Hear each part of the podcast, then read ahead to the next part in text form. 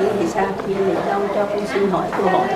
Cũng như con mười mấy năm nay á, con cũng như hàng buổi tối là con cúng thiết thực ở ngoài sân, giờ con cúng cũng như gạo muối, cháo, qua nước, thì hàng ngày thì con cúng là như vậy. Còn những thí dụ như chè, xôi, bánh trái thì tùy theo ngày, và có gì con cúng cái nấy. Thì con cúng hàng ngày thì con cúng như vậy, thì con xin thầy giảng đáp liền con cúng như vậy thì những người mắc khuất mặt khuất mày, chết oan chết đức như vậy thì có cũng được cái gì không? Thì con thấy những người Phật tử cũng như trong chùa thì cúng ngày mùng 1 với ngày rằm, thì thay vì một tháng cúng 2 ngày thì con cứ thang coi như ngày nào con cũng cúng, thì như vậy thì có thể là con làm như vậy coi như có đúng hay không. Nhưng mà nhiều Phật tử nói á, thì ví dụ như con là người Phật tử tại gia thì không có nên cúng như vậy, cúng như vậy thì cũng không có tốt. Nhưng mà theo cái tâm con nghĩ á, nếu mà thí dụ như những Phật tử tại gia mình ta cúng 1 ngày 2 lần, thì thay vì con cúng hết 30 ngày luôn, thì dạ, thì con nghĩ gì thì thưa thầy con thắc mắc. Trọng tâm của câu hỏi đó là người tại gia có nên cúng thí thực cô hồn vào mỗi buổi chiều lâu lâu một lần hay là hàng ngày hay không? Câu trả lời là không cần thiết. Có những lý do sau đây. Thứ nhất đó, truyền thống cúng thí thực cho các loại cô hồn đó phát xuất từ Trung Quốc. Đức Phật hoàn toàn không dạy cái này. Việt Nam ảnh hưởng từ đạo Phật Trung Quốc qua góc độ tín ngưỡng. Các chùa Việt Nam đó mỗi buổi chiều đều cúng những thứ này. Và trên thực tế đó là các hương linh chưa tái sinh là không ăn được những thứ này, cho nên việc cúng đó là không cần.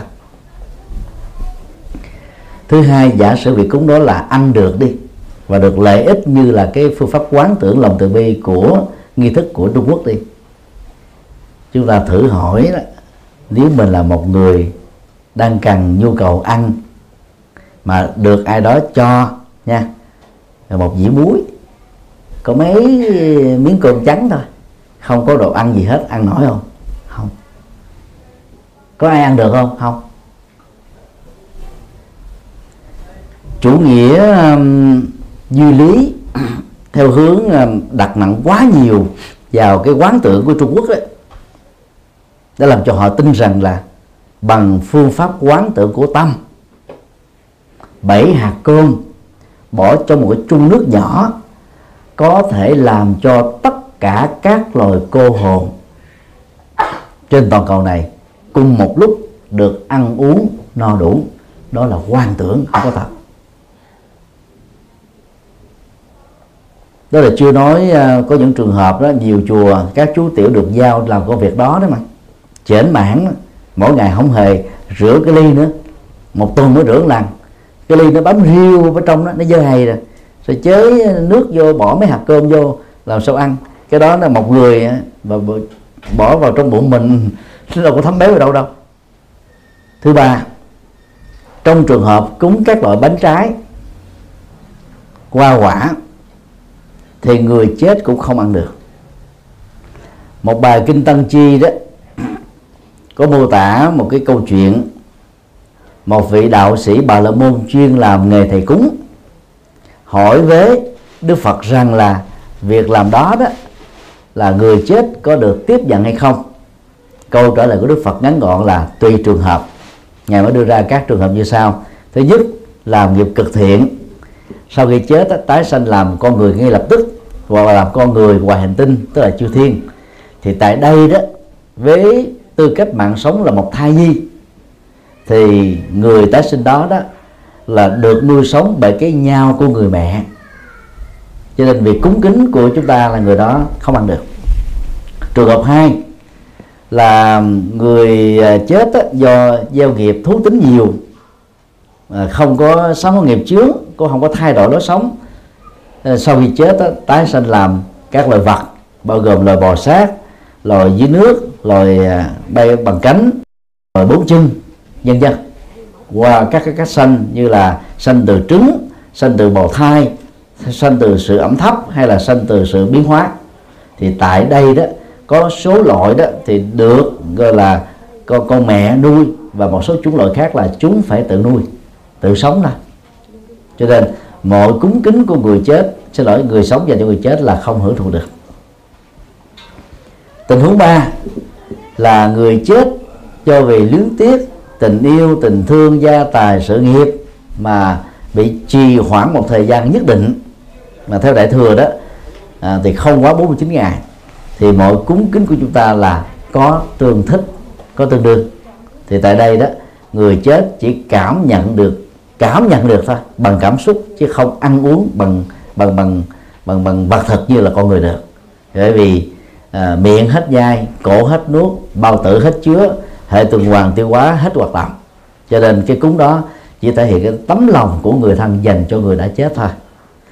Do đó là người tu học Phật đó, thì việc cúng nó là một cái truyền thống văn hóa xuất phát từ Trung Quốc, chứ không phải từ đạo Phật gốc.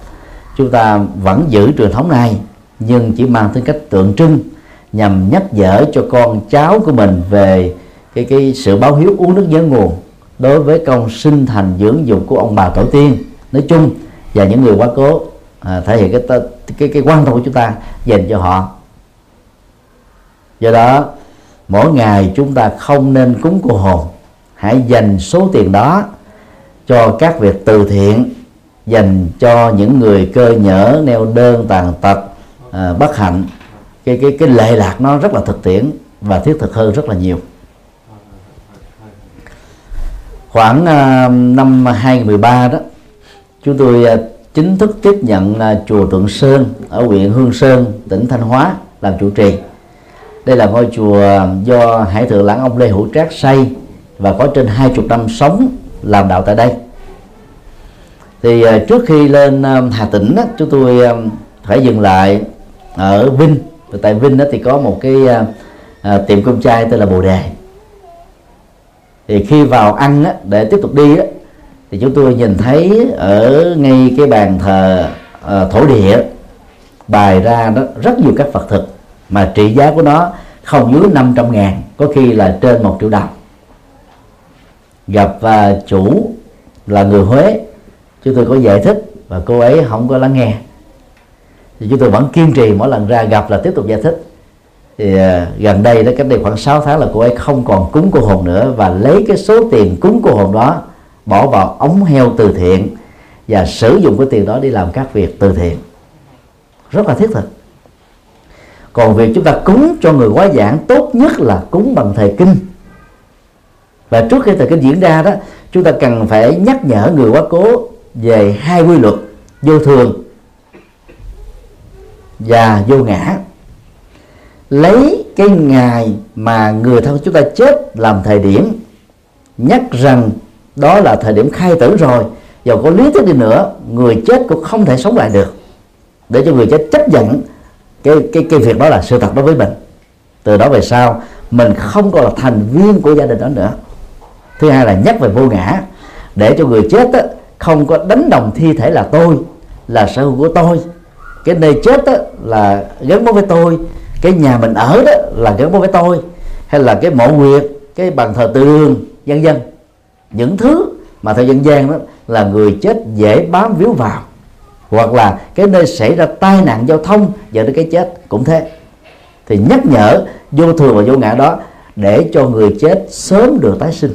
Như vậy cúng bằng một thời kinh và có thêm một cái pháp thoại ngắn là rất có ý nghĩa cho sự tái sanh của những người đã quá dạng, bao gồm các loại cô hồn nói chung. Thì ngày nay đó là Việt Nam mình ảnh hưởng quá sâu từ Trung Quốc rồi, nhiều chùa làm. Riêng các chùa theo thiền tông do Hòa Thượng Thanh Từ chủ xướng, các chùa theo hệ Phát Khắc Sĩ, các chùa theo Phật giáo truyền thống thì tuyệt nhiên là không có cúng cô hồn và cũng không có cúng từng thất, có làm lễ cầu siêu bằng các thời kinh, mà chủ yếu là kinh vô ngã để nhắc nhở cho hương linh không có chấp vào cái thi thể này. Cho nên nói tóm lại là chúng ta không nên cúng cô hồn tại nhà, hay là tại chợ, hay là tại bất cứ chỗ nào, mà thường mình nghĩ rằng là phải làm như thế đó thì các hương linh mới siêu thoát được. Thực tế đó chỉ là quan niệm ảnh hưởng từ phong tục tập quán dân gian ở Trung Quốc thôi, còn đạo Phật gốc thì không dạy như thế. Còn nếu muốn làm những việc đó thì chúng ta hãy biến nó trở thành là các thiện sự thông qua các hoạt động từ thiện, thì lợi ích thiết thực đó cao hơn nhiều. Và khi mình tặng ai một phần quà thì nhớ hướng dẫn họ tu học Phật.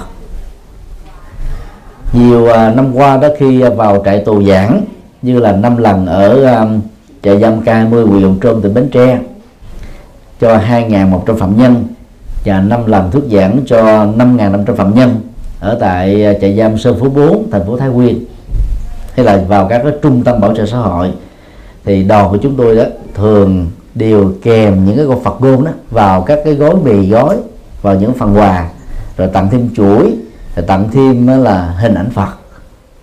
Ngoài cái việc thuyết giảng hướng dẫn cho họ tu học Phật, thì khi mà mình mang một cái niềm vui qua hoạt động từ thiện, thể hiện cái lòng từ bi đó, thì người ta đáp lại là một cái gì đó rất là trân trọng. Cho nên mình khuyên đúng, khuyên phù hợp đó, người ta rất là dễ lắng nghe.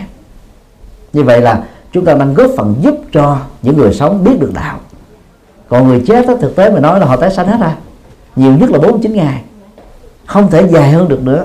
Còn dân gian ta đồn thổi là một người nào chết đó tồn tại vài chục năm, vài trăm năm, vài nghìn năm, đó là nó không có sự thật, nó thiếu khoa học, nó trái với Phật học, chứ không thể có được trường hợp như thế. Cho nên tốt nhất là biến những cái quan tâm của chúng ta cho người chết dành cho những người sống, thì lợi ích cho kẻ còn lẫn người sống, kẻ còn lẫn người chết đều được lợi lạc như nhau. Xin đi coi các. Con có vô trong chùa Phật Pháp thì con có nghe được một bài kinh Phật Pháp Nhiệm Màu, thì có nói là những người mà có bệnh nan y đó thì về tụng chú Đại Bi, thì trong gia đình của mình á thì những cái bệnh nó có sẽ nó bớt đi hoặc là nó thuyên giảm. Thì trong gia đình con á, chị của con bệnh cũng nặng mà cháu còn bệnh cũng nhiều, cho nên con cũng có phát nguyện tụng chú Đại Bi. Thì hôm nay sẵn cái tại đây cũng là duyên lành của con muốn hỏi thầy về phương pháp và tụng chú Đại Bi của con là có đúng theo giống như là con đã nghe qua trong cái bài kinh đó không. Thì hôm nay con chỉ muốn nhờ thầy giải đáp những cái thắc mắc trong lòng của con. Con cảm ơn thầy. Không riêng về chỉ các thằng chú, việc niệm Phật, sám hối, tụng kinh, ngồi thiền đều có tác dụng trị liệu tâm lý ở một mức độ có chừng mực thôi, chứ không thể thay thế các phương pháp trị liệu y khoa. Đức Phật nói rất rõ trong các kinh đó, thân và tâm đó, có mối quan hệ không thể tách rời. Tâm mà tách rời khỏi thân đó, người sống đó trở thành người chết. Nỗi lo của tâm đó, có thể tạo ra bệnh tật trên thân,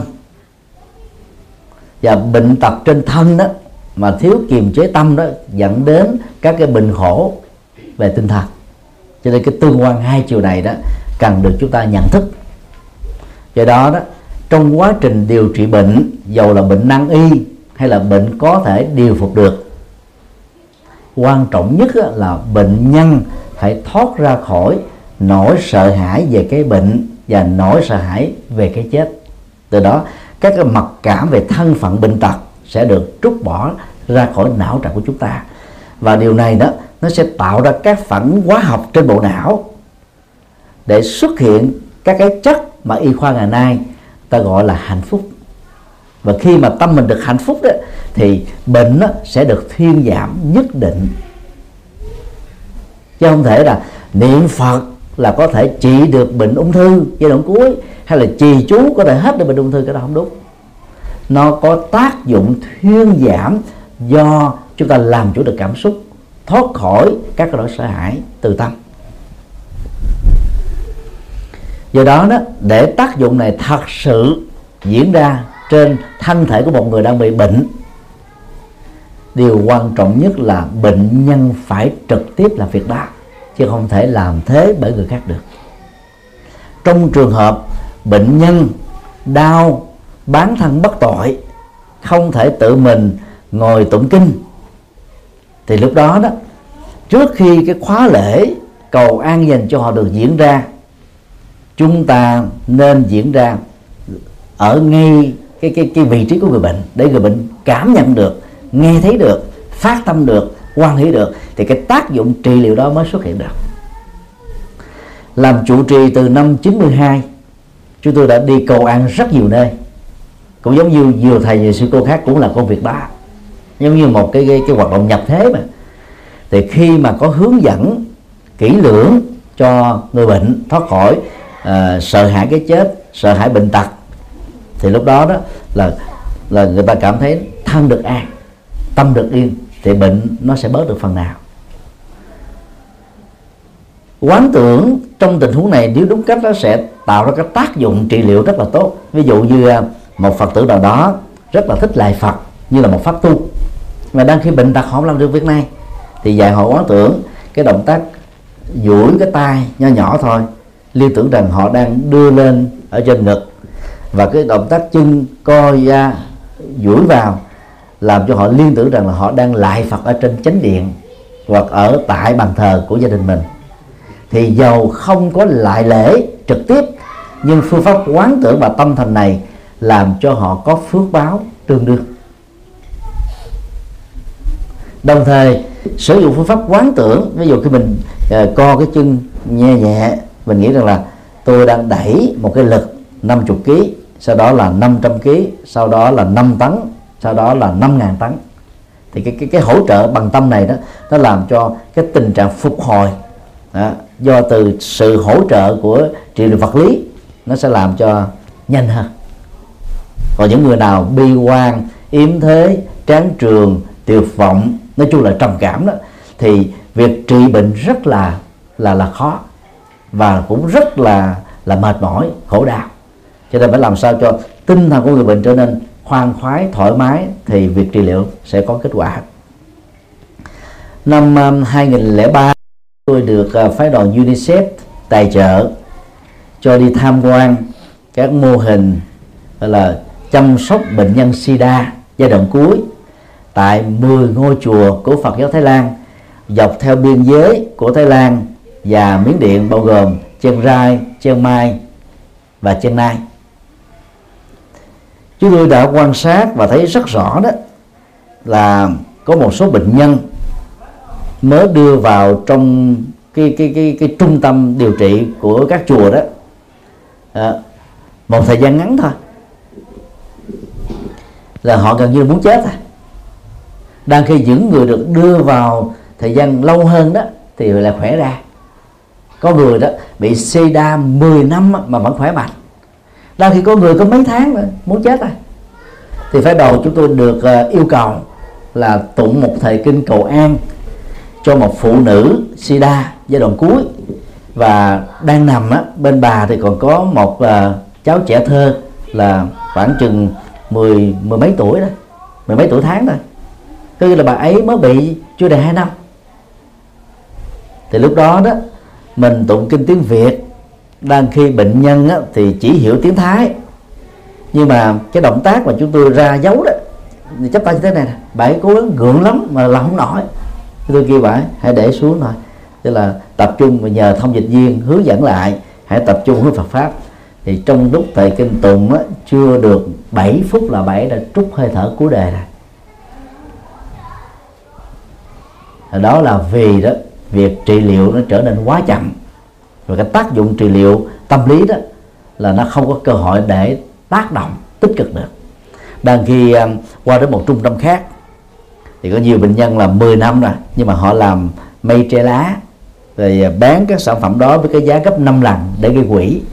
Họ cảm thấy là cuộc đời của họ có giá trị, thân họ phải là trùm ghế, tạo cái gánh nặng cho gia đình và xã hội. Rồi nhà chùa thì cho họ là ca múa sướng hát, rồi họ thực tập thiền, đi kinh hành, lại Phật, sinh hoạt không hề có một bất kỳ một phân biệt đối xử nào hết. Cho nên là cái tác dụng mà ngăn chặn cái sự phát triển của bệnh đó, được tốt hơn. Đang khi cô kia đó mới có 2 năm mà đã chết rồi. Rất tiếc là đưa vào chùa quá chậm, chứ nếu mà đưa vào chùa sớm hơn đó thì cô này có thể sống thêm vài năm nữa. Đó là một cái ví dụ rất đơn giản để cho thấy là cái tác dụng trị liệu tâm lý là rất tích cực trong việc điều trị các cái bệnh của cơ thể, nhưng điều quan trọng là không thể thay thế trị liệu được. Cho nên chúng ta phải điều trị y khoa cộng với các cái hoạt động là tín ngưỡng và tâm linh để có thêm những hỗ trợ khác. Đức Phật chết vì bệnh ung thư bao tử giai đoạn cuối, bởi vì Đức Phật có 6 năm tu khổ hạnh, và điều đó nó dẫn đến cái bệnh bao tử. Và cuối đời đó, Đức Phật nhận cái buổi cúng dường từ một lão già làng ở tại Kusinaga, mà ông ấy là xuất thân từ giai cấp cùng đinh của xã hội Ấn Độ, cho nên kiến thức về an toàn thực phẩm ông ấy không có, và ông ấy không có cái gì để cúng. Ông ấy vào rừng, tức là hái nấm cây thôi, hái nấm mà ăn thôi, và ông ấy làm cho một cái món cà ri cho Đức Phật, mà nấm đó là nấm heo rừng độc, cho nên khi ăn vào là Đức Phật trúng thật liền. Và lúc đó đó là thuốc trị liệu về cái ngộ độc thực phẩm không có, cho nên sau đó, đó là Đức Phật đã qua đời. Thì cái câu chuyện lịch sử này phần lớn các Phật tử gia ít biết đến, cho nên người ta cứ nghĩ rằng là khi bị bệnh đó, chỉ cần đến cầu nguyện Phật là hết bệnh, đang khi Đức Phật chết vì bệnh. Nhưng mà Đức Phật chết trong một trạng thái rất nhẹ nhàng chứ không có khổ đau như chúng ta. Cái khác nhau giữa một người có tu tâm và một người không có tu là ở chỗ đó thôi. Chứ còn già, bệnh và chết là quy luật. Đức Phật đi tu vì Ngài muốn tìm ra giải pháp cho cái quy luật này. Nhưng rồi khi giác ngộ, Đức Phật thừa nhận già bệnh chết không ai có thể tránh khỏi bao gồm Ngài. Vấn đề còn lại là trong già không khổ, trong bệnh không khổ, trong chết vẫn ăn vui. Xin điều hỏi các. Con xin có lời từ bi và trí tuệ có luôn song hành cùng nhau không ạ? Xin Thượng Tọa chỉ dẫn cho chúng con trên con đường đến với Phật pháp và tu tập. Từ bi đó là mở tấm lòng của mình ra một cách cao thượng, chứ nhất là cảm thông nỗi khổ niềm đau của tha nhân, sau đó là nỗ lực một cách cụ thể để mang lại niềm vui, hạnh phúc và nụ cười cho những người kém may mắn và bất hạnh hơn mình. Vì đó, thực tập lòng từ bi đó là cái nghệ thuật và cũng là nhịp cầu để giúp chúng ta xây dựng tình người và góp phần làm cho thế giới này đó trở nên bình ổn hơn, hạnh phúc hơn và thương yêu nhau hơn. Do đó, làm Phật tử đó, chúng ta phải có trách nhiệm phát triển, dung trồng hạt giống từ bi trong cuộc sống thực tiễn. Trí tuệ đó là nhận thức sáng suốt phù hợp với luật chân lý. Giờ đó chúng ta nỗ lực có phương pháp để thành tựu được các nỗ lực chân chính ở trong cuộc đời. Có từ bi mà thiếu trí tuệ đó, đôi lúc lòng cao thượng của chúng ta không có cơ hội để mang lại niềm vui hạnh phúc cho người khác. Chính vì thế mà hiểu nôm na nhất, từ bi về trí tuệ đấy cũng giống như là bàn tay và con mắt. Bàn tay là những hành động phụng sự cụ thể thể hiện lòng từ bi, con mắt là trí tuệ để dẫn dắt các hành động không rơi vào chủ nghĩa cảm tính. Và đây chính là biểu tượng triết lý rất quan trọng của Đạo Phật Đại Thừa qua hình ảnh của Đức Bồ Tát ngàn mắt ngàn tai. Khi một người nào đó nói rằng là mình thương cha thương mẹ thì không thể thương bằng đầu môi chót lưỡi được, phải thương bằng hành động, tức là tượng trưng bằng tay. Do đó mỗi tháng chúng ta phải trích ra một khoản lương căn bản để trợ cấp cho cha mẹ ở tuổi xế chiều, đồng thời phải báo hiếu về tinh thần, trở thành một người sống cao quý và thành công, để cha mẹ khi nghe đến tên tuổi của con em mình lòng cảm thấy hãnh diện và tự hào về danh tâm tiếng tốt của con em. Do đó là người tu học Phật đó thì cần phải phát triển cùng một lúc hai tố chất quan trọng, đó là tâm từ bi và tâm trí tuệ. Có từ bi chúng ta có tình thân, có tình người, có sự đoàn kết, gắn bó, phụng sự, giúp đỡ, dìu dắt lẫn nhau. Có trí tuệ, việc đầu tư gì và lĩnh vực nào cũng dẫn thành công và hạnh phúc. Từ bi và trí tuệ được sánh ví như là đôi cánh chim mà thiếu một trong hai Còn chim không thể bay xa, lại càng không thể bay cao. Vì đó tu tập tốt nhất theo Đạo Phật là cùng lúc chúng ta phát triển đầy đủ cả từ bi và trí tuệ. Xin đi câu hỏi khác. Làm thế nào để thân đâu tâm đó ạ? Thân và tâm tồn tại cùng một lúc thì sự sống của con người trở nên là có ý nghĩa nhất. Người chết được định nghĩa là người mà trong thi thể của người đó toàn bộ các hoạt động của tâm không còn nữa. Do đó khi chúng ta lơ đễnh hoặc đãng trí, tâm không tiếp tục tồn tại và ngự trị ở trong thân. Lúc đó đó chúng ta dễ bị rơi vào rủi ro giao thông hay là rủi ro lao động, và do đó có thể dẫn đến nhiều tai ách khó lường. Chính vì thế, việc tu tập theo Đạo Phật, đặc biệt là bát chánh đạo, công việc mà chúng ta cần phải làm là làm thế nào để thân và tâm hôn thú với nhau, có mặt cùng một lúc ở mọi nơi và mọi chỗ. Và muốn như thế thì người tu học Phật cần lưu ý một số điều như sau. Thứ nhất, khi có mặt ở chỗ nào, hãy trọn vẹn nhập tâm mình ở chỗ đó, để tâm mình không có cơ hội đi du lịch ở chỗ khác khi tâm đang có mặt ở một nơi nhất định. Chẳng hạn hôm nay vào giờ phút này, các quý thiền hữu tri thức đang sinh hoạt tại niệm Phật đường Pháp Hoa, thành phố Erfurt. Thì lúc đó chuyện làm ăn ở chợ, chuyện làm việc ở công sở, chuyện quan hệ làng xóm bà con ở Việt Nam và chuyện của gia đình, của bản thân, chúng ta hãy gác qua một bên hết, chỉ tập trung vào việc duy nhất là nghe pháp và trải nghiệm tâm linh thôi. Đó là cách mở mang thêm trí tuệ và làm cho tâm mình được bình an. Và bằng thói quen này đó, chúng ta sẽ giờ nào việc đó, không gian nào công việc đó, bằng cách đó thân và tâm của chúng ta sẽ đồng hành giống như là bóng không rời hình, âm vang không tách rời khỏi tiếng. Điều hai, cần phải chặt đứt cái tâm đối với những cái hoài niệm về quá khứ. Phần lớn chúng ta có thói quen ký ức, nhớ lại những nỗi buồn, niềm đau đã xảy ra. Chúng ta nhớ và tiếc nuối những điều vui đã không còn nữa, nhớ đến nỗi buồn đã qua.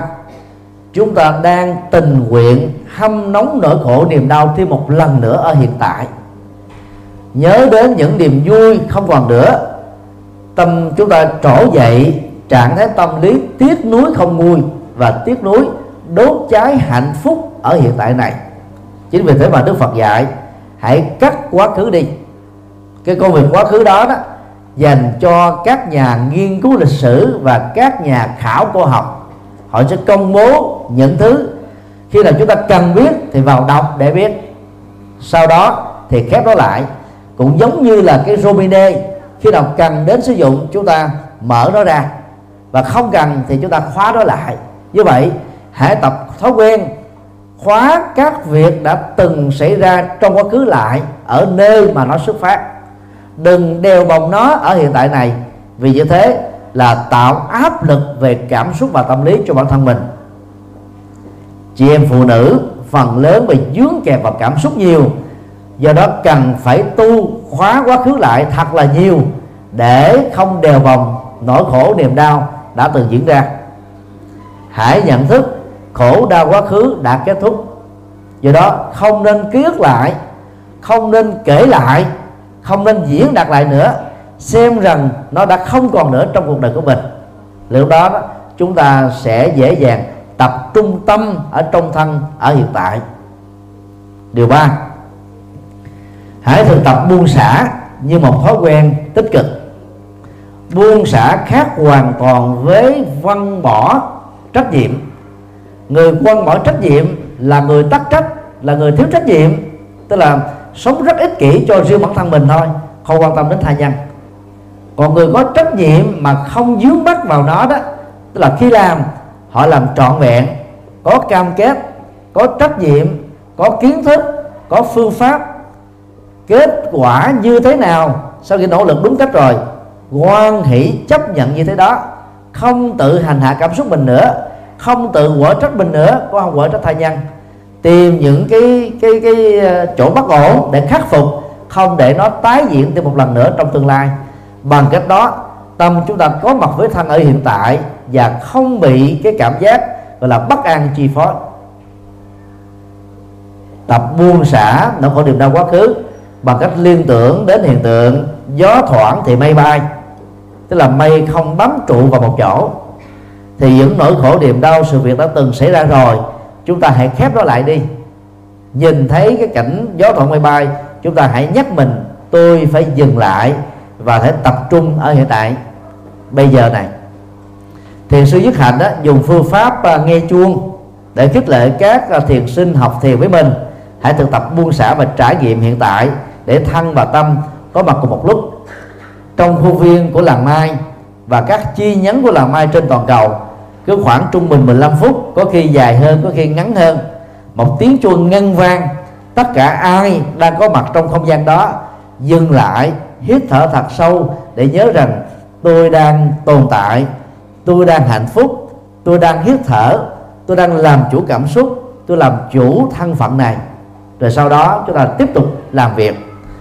Cái nhắc nhở đó để giúp cho chúng ta không nên để cho tâm mình du lịch, bỏ thân lại một chỗ. Và ai làm được đồng hành giữa thân và tâm, người đó luôn luôn nở trên đôi môi một nụ cười. Tâm được hoan hỷ, tinh thần được thoải mái, tự tại thông dong khắp mọi nơi và mọi chốn. Xin được gọi khác. Phật pháp chưa nhiều, xin quý thầy giải thích rõ hơn kinh Bát Nhã Ba La Mật để cho chúng con hiểu hơn. Kinh Bát Nhã Ba La Mật đó, chỉ có 260 mấy chữ, triết lý về trí tuệ và sự nhận thức chân lý đó được xem như là tinh hoa tu tập của đạo Phật Đại Thừa. Do đó giải thích trong vòng đôi ba phút thì khó hết được. Chứ tôi đề nghị các quý Phật tử chịu khó vào trong Google đánh chữ tinh hoa trí tuệ / thích nhật từ, chúng ta sẽ đọc được tác phẩm của chúng tôi viết về triết lý của Bát Nhã Tâm Kinh, gồm khoảng hơn 300 trang. Thì tại tác phẩm này đó, các quý Phật tử sẽ thấy rất rõ các phương diện triết học sâu sắc được chứa đựng trong bài kinh rất là đơn giản, mà mỗi ngày người Phật tử tại gia nào cũng đọc đến độ là thuộc lòng, không quên được.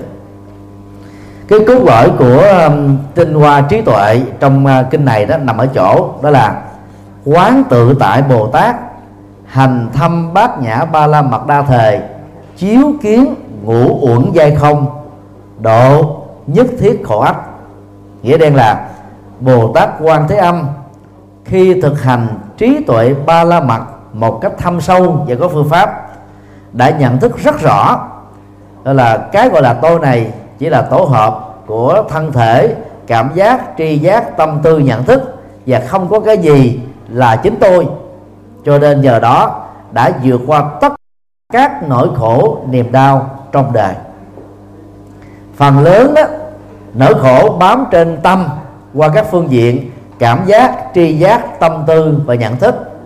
Nỗi đau bám trên thân của chúng ta, như chúng ta có thói quen nói rằng là tôi đau gan, đau tim, đau thận, đau lưng, đau răng, đau bụng, nói chung là đau nhất. Và thỉnh thoảng chúng ta để cho cái đau tạo thành cái khổ, tức là người có bệnh rồi dẫn đến cái chán chường, tuyệt vọng, là xuống tinh thần, dẫn đến cái khổ tâm. Và những người từ cái khổ tâm không làm chủ được, dẫn đến các loại bệnh về thân thể. Cho nên thân và tâm có mối quan hệ hai chiều. Chính vì thế đó, phải thấy khổ không phải là tôi, và đau không phải là thân tôi, cho nên trong khổ và đau chúng ta dễ dàng thoát ra khỏi nó, nhờ đó chúng ta sống được hạnh phúc ngay trong kiếp sống hiện tại này. Bằng triết lý này á, các quý Phật tử nên nhớ, mỗi khi đó khổ đau tấn vào chúng ta, đừng có than vãn trời ơi tại sao tôi khổ quá trời. Cái than vãn đó làm cho nỗi đau gia tăng, bị cường điệu, giống như là mình thổi vào trong cái bong bóng khổ đau đó một cái luồng hơi, mà bong bóng nó chỉ có 3 cm, nó trở thành một cái bong bóng là chín tấc về đường kính. Cảm xúc cường điệu đã làm cho nỗi khổ niềm đau vượt hơn cái hiện thực mà nó đang có. Nói cách khác là khổ đau nó không nhiều, không nguy hiểm như chúng ta đã tưởng tượng đâu. Do đó hãy làm chủ cảm xúc để không cường điệu nỗi khổ niềm đau. Bài học khác mà chúng ta học được từ kinh này đó là không sợ hãi thì mới có thể sống được hạnh phúc trong cõi đời. Phần lớn do vô minh mà sợ hãi, do mê tín mà sợ hãi, do an ủi mà sợ hãi. Rất nhiều người nói rằng là bây giờ tôi cứ làm, thà là dư thừa còn hơn là thiếu. Các phong tục, tập quán, đồn thổi trong nhân gian, chúng ta đều tự an ủi là hãy làm nó để an tâm. Nhưng mà không ngờ là cái an tâm đó đính kèm theo những nỗi sợ hãi thường trực. Còn theo Phật giáo, muốn được hạnh phúc, chúng ta hãy xa lánh các loại thầy bói, thầy pháp, thầy phong thủy, thầy địa lý, thầy đồng bóng, thầy nhân điện và thầy ngoại cảm.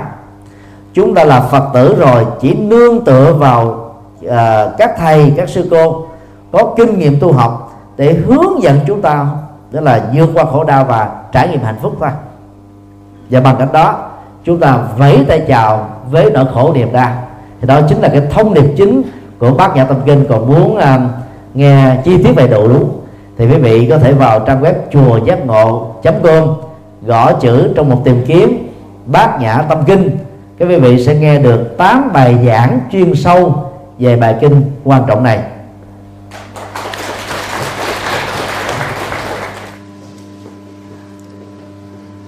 Nếu nặng thai thì có hồn ma không ạ? Nạo thai đó là nỗi khổ niềm đau mà chính người mẹ đó đã tự bứt ri nắm ruột của chính đứa con chưa nhìn thấy được mặt trời.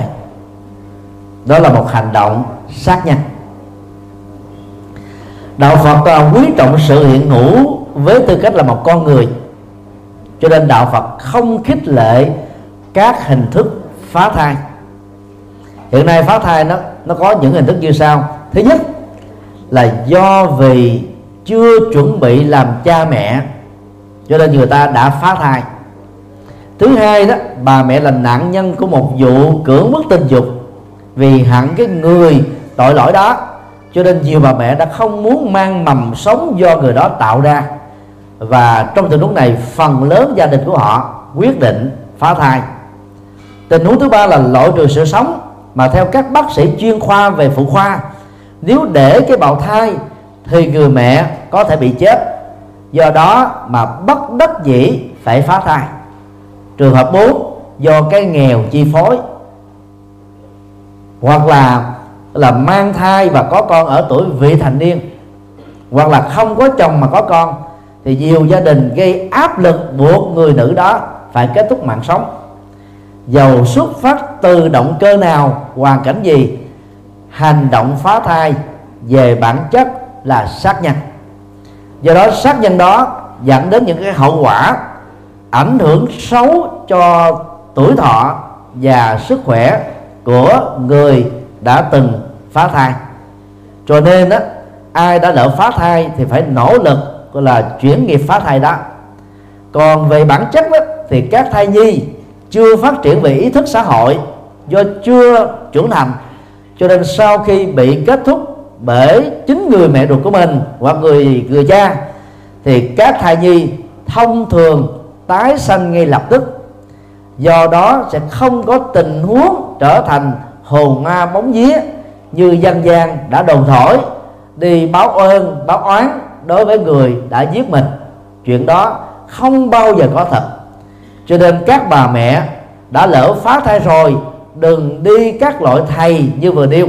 Vì đến đó cái câu lý giải giống nhau và thường xuyên, đó là hồn ma bóng vía của đứa con ruột mình đang đi theo là báo oán. Rồi người ta mới đổ lỗi cho những thất bại, nỗi khổ, niềm đau ở trong cuộc đời là từ cái hồn ma của bào thai đó đã sát nghiệp, mang một cái tội nặng không sám hối, còn lại gieo oan giá họa một cách oan ức cho đứa con ruột thịt của mình, không có tư cách để đính chính những cái thông tin sai lầm này. Tội chúng ta theo đó sẽ được nặng lên gấp đôi. Do đó ai đã lỡ phá thai do thiếu hiểu biết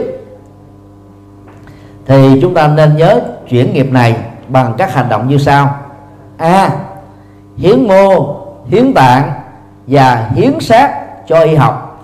Bằng cách này chúng ta đã tạo điều kiện trực tiếp cho những người đang đối diện trước cái chết có thể tái sanh thêm một lần nữa ngay trong cuộc sống hiện tại này.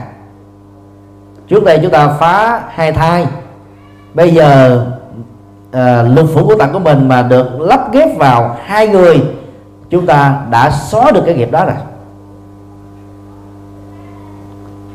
Điều 2, phát nguyện trở thành là sứ giả của hòa bình, xóa bỏ chiến tranh, tôn trọng sự sống, thương yêu loài vật, bảo vệ môi trường.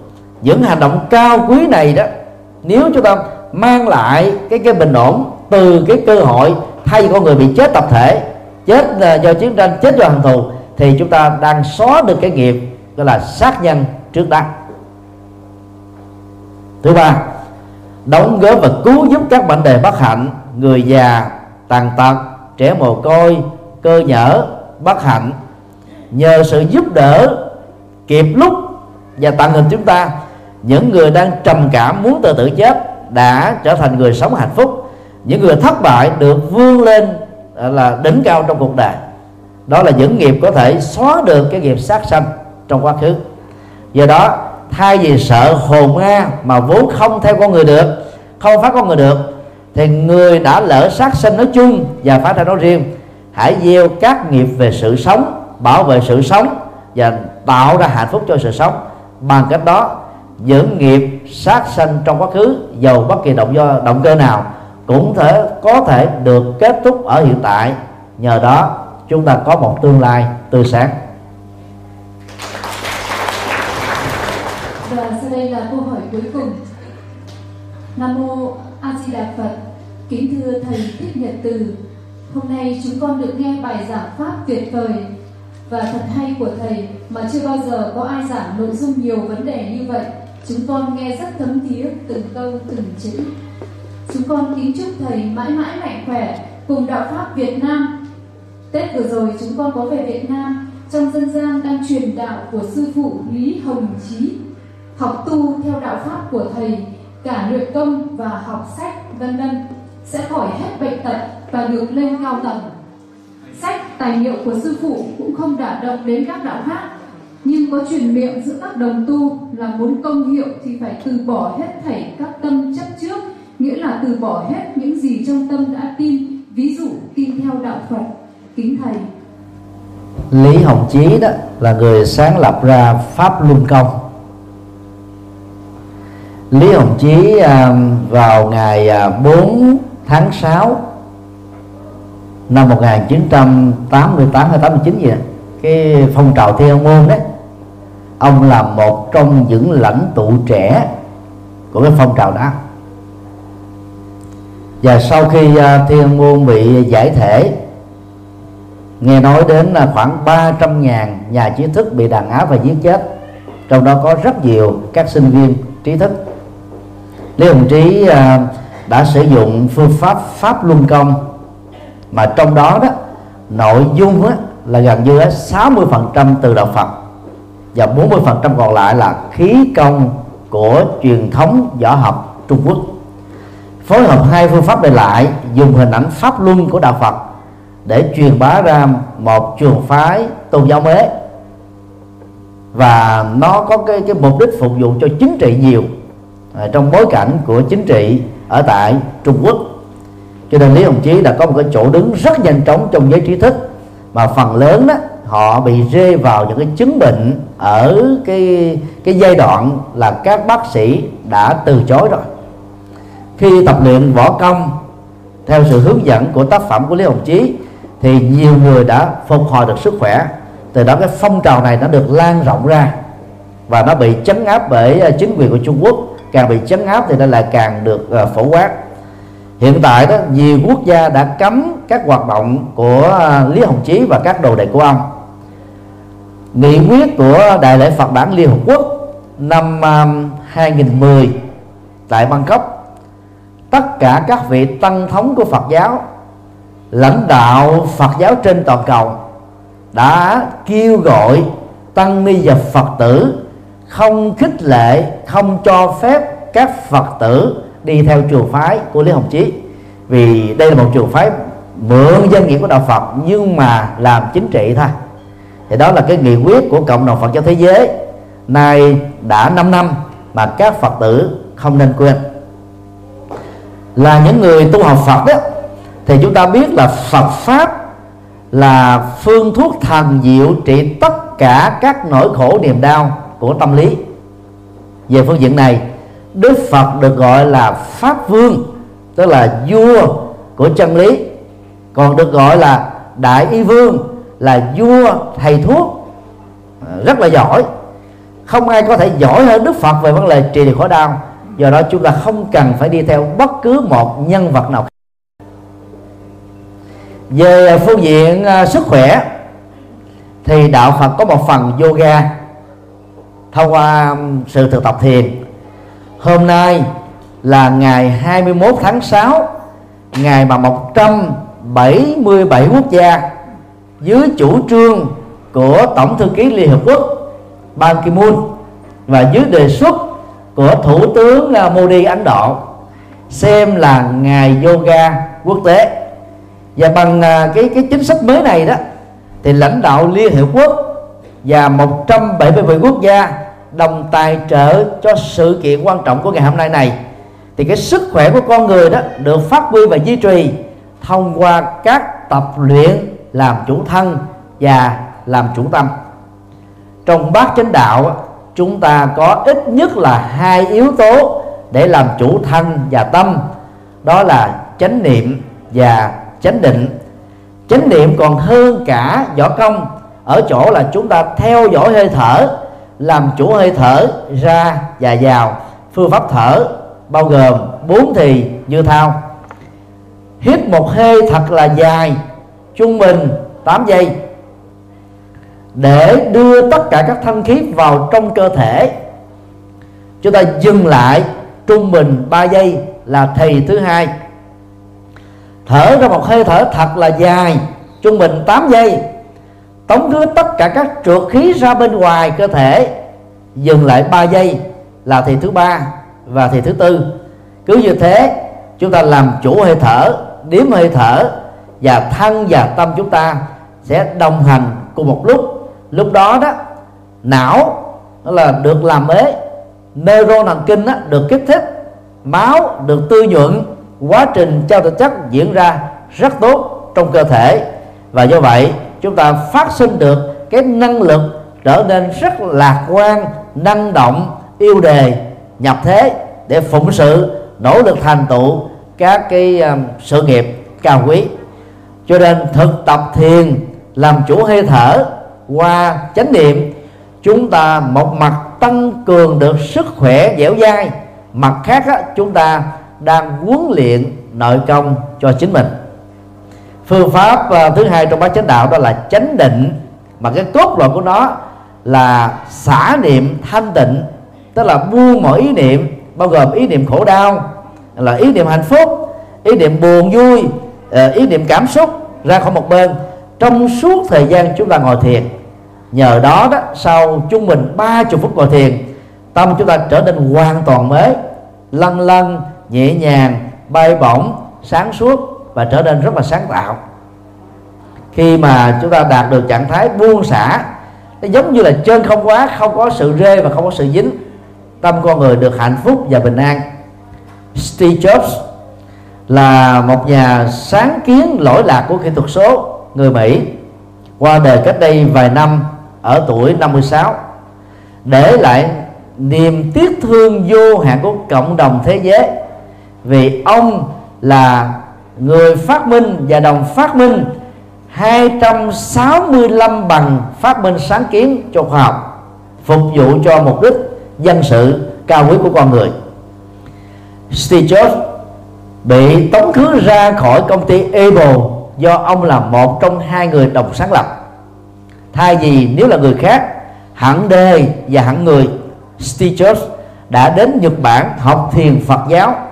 Sau vài tháng trở lại Mỹ, nhờ phương pháp thiền định, chánh niệm và chánh định này, Steve Jobs trở thành là một trong những người thông minh nhất của hành tinh và đóng góp cho nhân loại.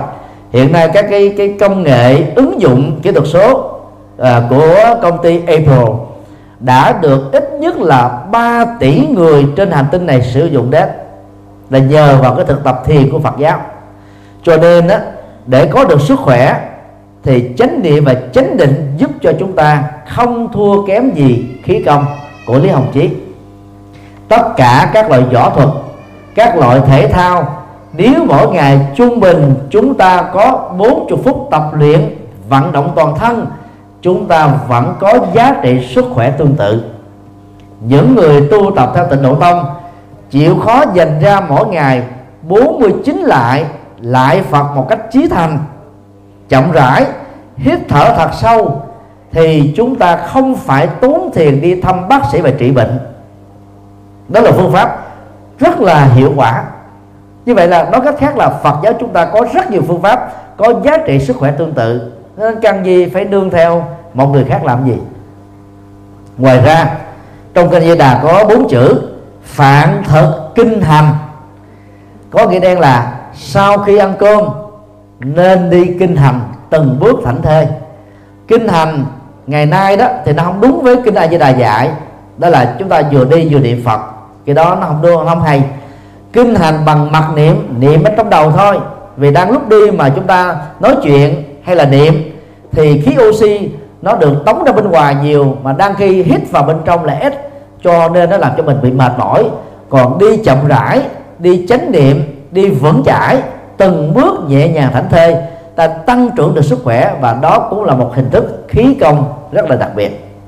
Do đó ngày 21 tháng 6 hôm nay, ngày yoga quốc tế được 177 quốc gia đồng bảo trợ, chúng ta nên nhớ Phật giáo có những phương pháp như yoga và còn hơn cả yoga, đó chính là thiền định.